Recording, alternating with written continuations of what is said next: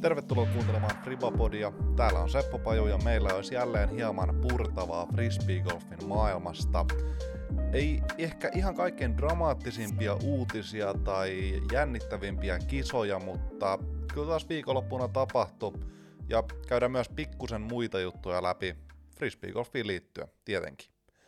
Mutta aloitetaan vaikka tuosta PDPT Heinolasta. Tänä viikonloppuna pelattiin PDPT Heinola, eli Suomen tätä pääkiertuetta Prodigy Disc Pro Touria, ja sitten pelattiin DGPT Silver Seriestä Kanadassa Discmania Openin tiimoilta. Mutta lähdetään vaikka purkamaan tuota Heinolan osakilpailua, joka oli neljäs PDPTllä tänä vuonna, ja, ja tässä on vielä yksi jäljellä tämän jälkeen, eli Tampere, ja sitten on oikeastaan Euroopan kausi siinä, lukuun ottamatta jotain pienempiä kisoja, mitä saattaa olla paikallisella tasolla. Mutta siellä voiton vei Teemu Talikainen. Ei nyt yllättävä voittaja voisi sanoa, koska Teemu on kuitenkin voittanut tänä vuonna muun muassa myös Belgia Openin. Mä kuulin ainakin, siellä oli me, meiltä pari työntekijää luonnollisesti ja monta kaveria pelaamassa, niin kuulin, että erittäin vaikea layoutti. Ja Teemu Talikainen voitti tuloksella miinus 16, voitti yhdellä heitolla Lauri Lehtisen. Eli Teemu on pelannut siellä keskimäärin tuommoista viittä alle paarin, pikkusen päälle sen. Eli mun mielestä aika niinku tuloksen puolesta niinku sopiva. Et mun mielestä toi on niinku hyvä score. Se, se voisi olla ihan hyvin niinku, tai no mulle ei ole niinku niin paljon väliä, että onko se tulos niinku vaikka – miinus 10, mitä keskiarvot pitää pelata, kunhan se ei ole niin kuin miinus 13 tai miinus 12 tai yli tupladigitsin, että et kyllä se sitten on niin kuin ehkä liian helppo rata, jos siellä keskimäärin pelataan yli 10 alle paarin, että voittaa kisan, niin sitten se on ehkä semmoinen merkki, että voisi olla pikkusen tiukempikin toi rata. Mutta tämä nyt ainakin vaikutti hyvältä, kolme kierrosta miinus 16, ja ei ollut kuitenkaan sellainen, että vaan pari pelaajaa pääsi alle paarin, vaan tosi moni pääsi alle paarin. 40 sijaan vielä Rauli Savela, Rauli Randy Savela on siellä, siellä 40 ja pelannut vielä alle paarin, miinus yksi, ja pelannut muuten hienon viimeisen kierroksen, miinus viisi. Ja Heinola rata on, mä olettaisin, että on niinku suurimman osan semmoinen suosikkikisa tässä PDPTllä, että et tota Heinola rata on ihan huippurata, ja kiitos siitä Kippiksen porukalle, erityisesti Ville Lapinmäelle ja Jere Pohjankoskelle – ja Pasi Koivu on suunnitellut tämän layoutin, niin Pasi Koivu on tunnetusti erittäin pätevä suunnittelija ja myös erittäin pätevä pelaaja. Lauri Lehtinen tosissaan toinen ja taisteli voitosta loppuun asti. Sitten voidaan katsoa FPOn puolelta, siellä voiton vei Jenni Karppinen. Hyvä Jenni. Jenni voitti myös tota, Ahvenanmaalla All Openin tuossa muutama viikko sitten. Kakkossieltä löytyy Jenna Hirsimäki, jaettu kakkosia itse asiassa Hannele Määtän kanssa. Kisa on katsottavissa Disc Golf Finlandin kanavalta, tai ensin, ensimmäinen kierros on katsottavissa jo, eli tuli just äsken YouTubeen, mä kävin tsekkaamassa, että löytyykö se sieltä jo. Yllättävän kauan kestää itse asiassa tulla noissa post-productioneissa, jos kiessi käytiin perjantaina, niin maanantaina tulee video ulos. Yllättävän kauan kestää kyllä. Post-production näyttökerrat on romahtaneet tämä on semmoinen huomio, minkä on tehnyt, ja tästä on tietty uutisoitu myös, ja se, se on ihan järkenkäypää. Frisbee Golf on siirtymässä koko ajan tuonne liven puolelle enemmän ja enemmän, mikä on tietysti ymmärrettävää, ja liven kehittyessä, niin siitä on saatu tosi mielekästä katsottavaa. Mutta nyt täytyy sanoa, että en katsonut Disc Golf Networkia sekuntiakaan viikonloppuna, enkä edes itse asiassa katsonut uudiskista Discmania Openin tuloksia kertaakaan. Se oli niin huonoon ajankohtaan, että se ei niinku herättänyt mielenkiintoa. Siellä oli 39 pelaajaa MPOn puolella, jotka pelas kilpailun, ja naisten puolella seitsemän pelaajaa, eli todella niinku vajavainen fieldi. Se oli huono ajankohtaa siinä mielessä, että oli MM, sitten on väliviikko ja sitten on Maple Hill. Ja Maple Hill on top 5 isoimmat kisat koko vuotena niin porukka ei sitten siinä välissä halunnut lähteä sitten Kanadaan vielä erikseen, mutta kyllä sinne jokunen pelaaja meni. Voiton Sudarissa vei Eagle McMahon, voitti hallitseva maailmanmestarin Isaac Robinsonin Sudarissa, onnea Eaglelle voitosta, ja naisessa voiton vei Ella Hansen. Mä kuuntelin tuossa yksi päivää Foundation Disc Golfia. Pakko antaa iso shoutout sinne Foundation Disc Golfin porukalle.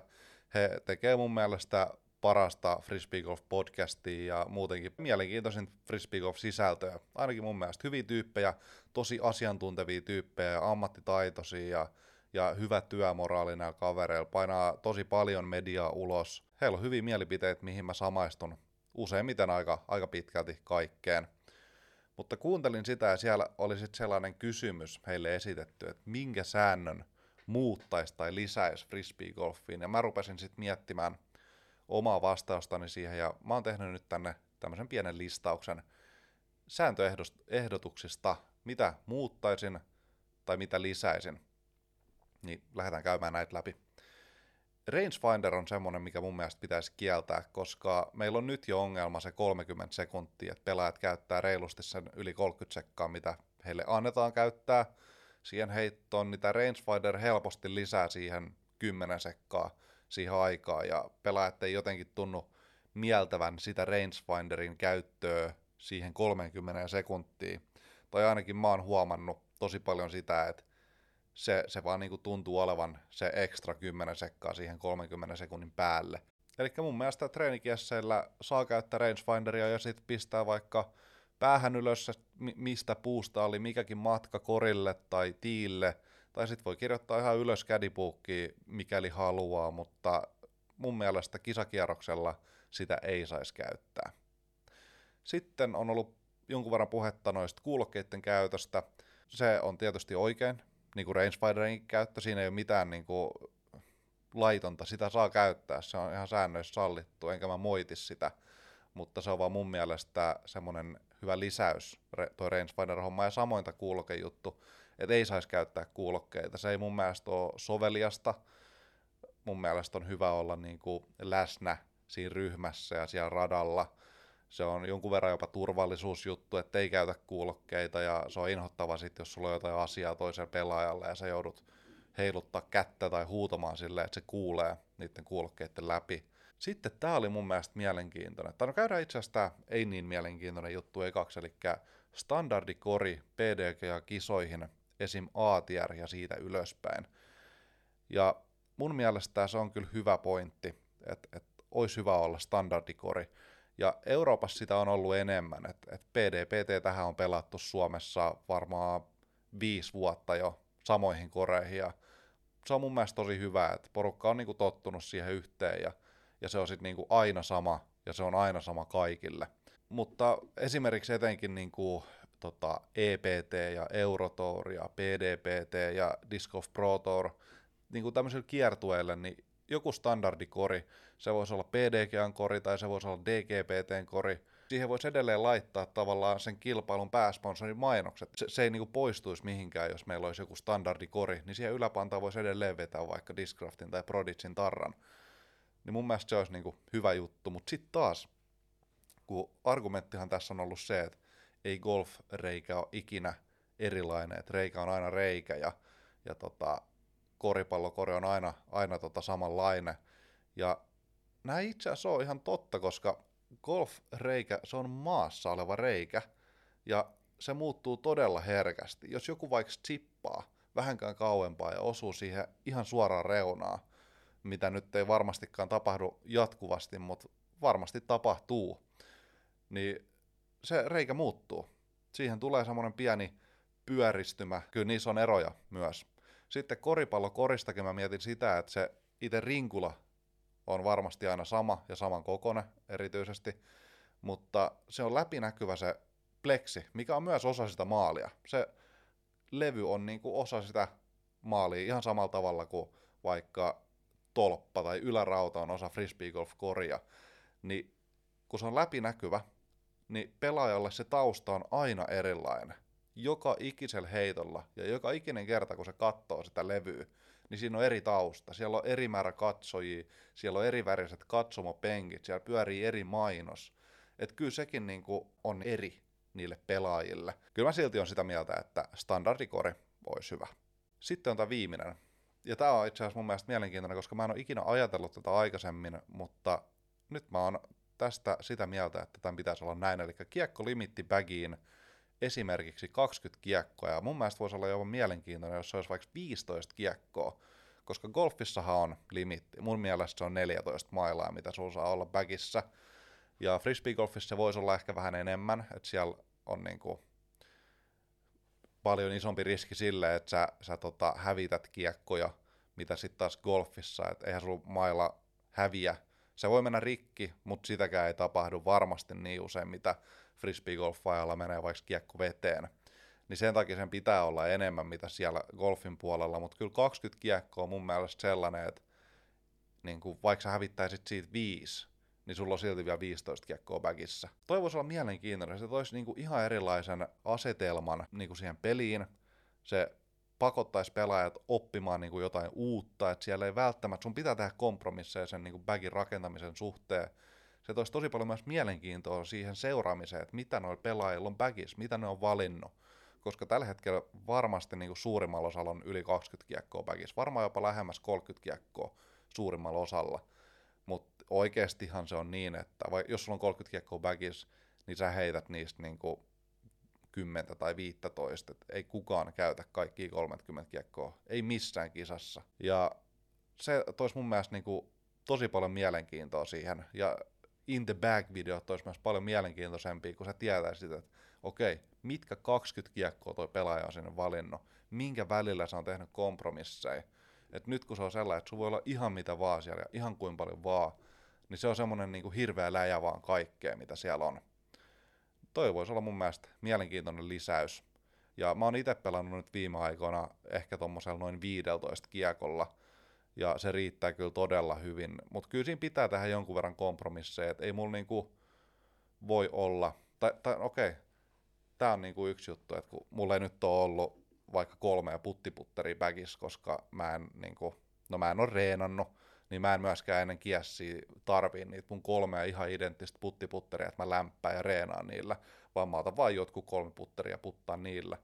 Mutta kyllähän pelaajat edelleen vois, niin kuin ammattipelaajat vois pitää vaikka viittä treeniputteria, mutta jättää ne pois ennen kierrosta, että sulle ei sitten päkisi niin vielä viisi puttiputteria tilaa tai näitä paikkoja, niiltä kiekoilta. Mutta se on ollut kyllä mielenkiintoista pelata pienemmän määrällä kiekkoja. Mä oon siis pelannut sen takia, että mä käytän tota Apex-bagia ja sinne mahtuu ehkä sen 15 kiekkoa. Mutta tämmöisiä sääntöajatuksia mulla oli. Mä laitan Spotifyssa tänne alas sellaisen kysymyksen, että mikä näistä säännöistä on tyhmin. Niin käykää säännöstämässä, niin katsotaan mikä näistä on niin kuin, yleisön mielestä turhin lisäys, niin saadaan siitäkin vähän statistiikkaa. Ja viime jakson Spotify-kysymykseen liittyen mä kysyn, että voittaako Isaac Robinson vielä yhden majorin, eli USDGC tänä vuonna, ja 46 prossaa vastasi kyllä, ja 53 prossaa vastasi, että ei.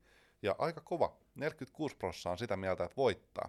Se on aika paljon mun mielestä, ja USDGC ei ole enää itse asiassa kuin kolme viikkoa, niin kohta nähdään, ja silloin mä aion kyllä varmastikin valvoa ja katsoa ne kisat Disc Golf Networkista.